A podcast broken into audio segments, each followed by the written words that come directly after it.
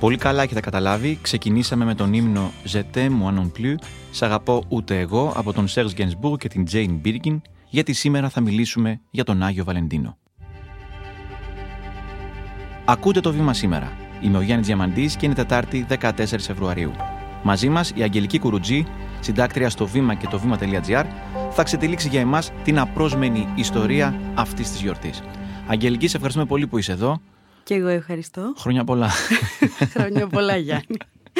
Βοήθησέ μας να καταλάβουμε και να γνωρίσουμε αυτόν τον Άγιο. Ποιος ήταν ο Άγιος Βαλεντίνος και γιατί έγινε Άγιος; Ο Άγιος Βαλεντίνος ξεκάθαρο πολύ ποιος ακριβώς ήταν δεν είναι.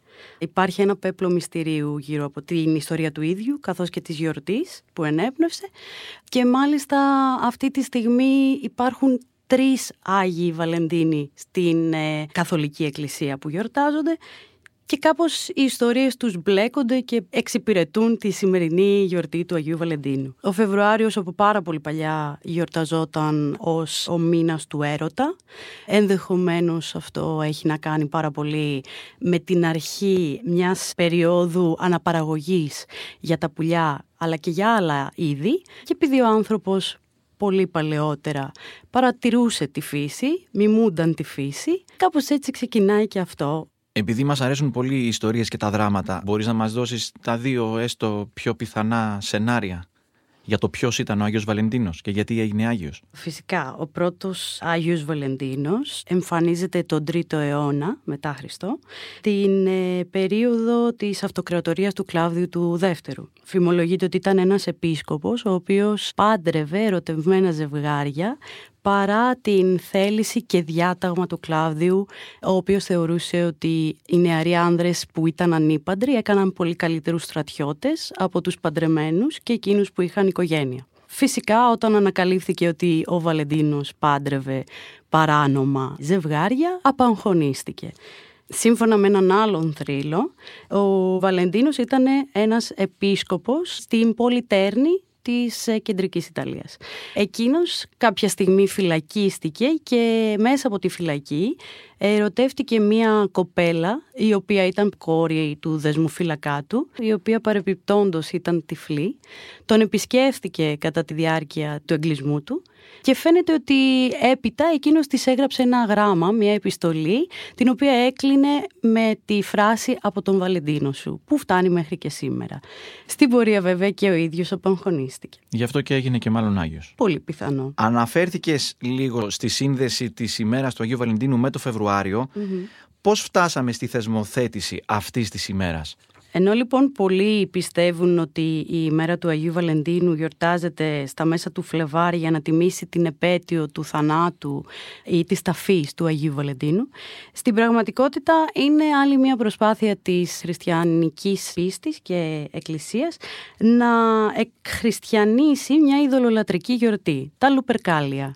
Τα Λουπερκάλια ήταν μια γιορτή της γονιμότητας, αφιερωμένη στον Φαύνο, το ρωμαϊκό θεό της Γεωργίας, καθώς και στους ιδρυτές της Ρώμης, τον Ρέμο και τον Ρωμίλο. Ένα πολύ ωραίο στοιχείο εδώ είναι ότι το όνομα της γιορτής, Λουπερκάλια, το παίρνει από το Λούπερκαλ που είναι ένα σπήλαιο λίγο έξω από τη Ρώμη, στο οποίο η Λούπα Καπιτολίνα η Λίκαινα ανακάλυψε τα μωρά, το Ρέμο και το Ρωμίλο, τα οποία θύλασε και μεγάλωσε και ίδρυσαν τη Ρώμη αργότερα.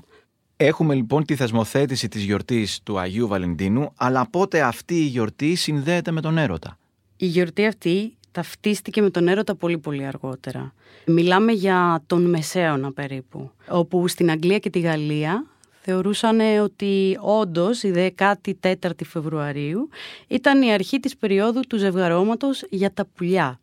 Και όλο αυτό ενισχύει κάπως την ιδέα ότι είναι μια πολύ ρομαντική ημέρα. Ο πρώτος που αναφέρθηκε στην ημέρα του Αγίου Βαλεντίνους ως ημέρα ρομαντισμού, αγάπης, έρωτα κτλ.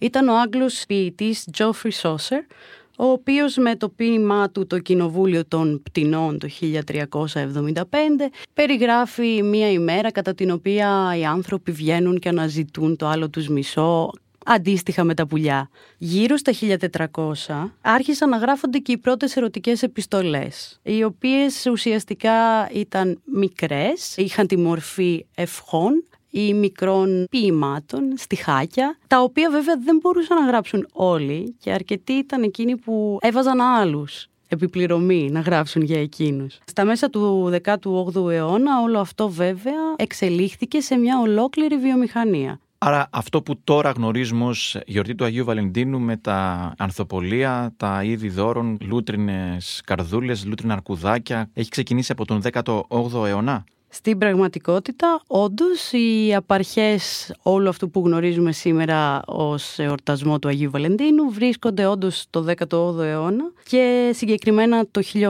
1840 που η Έστερ Χάουλαντ, η οποία σήμερα μπορούμε να πούμε ότι είναι η μητέρα της γιορτής του Αγίου Βαλεντίνου, άρχισε να παράγει μαζικά κάρτες ευχετήριες όπως τις γνωρίζουμε και σήμερα.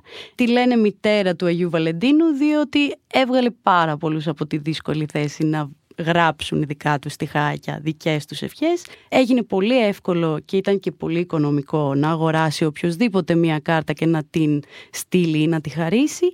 Σιγά σιγά αυτό επεκτάθηκε, έγινε ολόκληρη βιομηχανία και φυσικά ξεκίνησαν κι άλλοι να ακολουθούν τα βήματά της. Η Hallmark, η πολύ γνωστή εταιρεία, από τότε ξεκίνησε και εκείνη τις ευχετήριες κάρτες.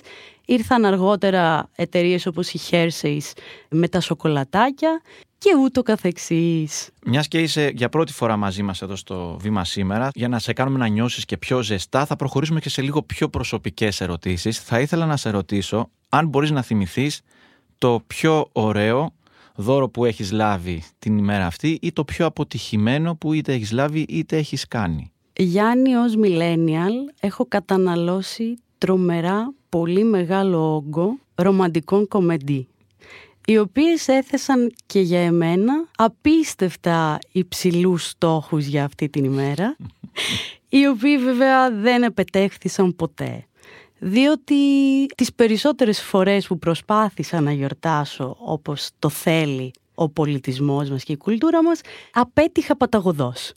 Δεν θυμάμαι κανένα ωραίο δώρο, θυμάμαι όμως μια τραγική ιστορία. Ήμουν μόνο 17 και πέρασα απέσια και νομίζω ότι κάπως απογοητεύτηκα κιόλας και έκτοτε δεν θεωρώ ότι γιορτάζω ιδιαίτερα την ημέρα.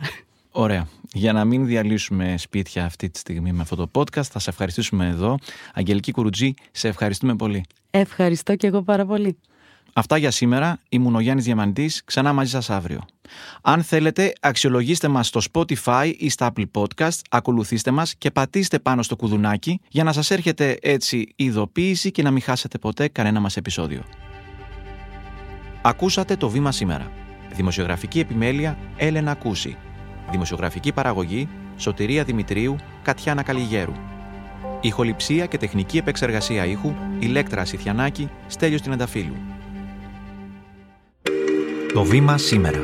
Εξηγούμε τις ειδήσεις.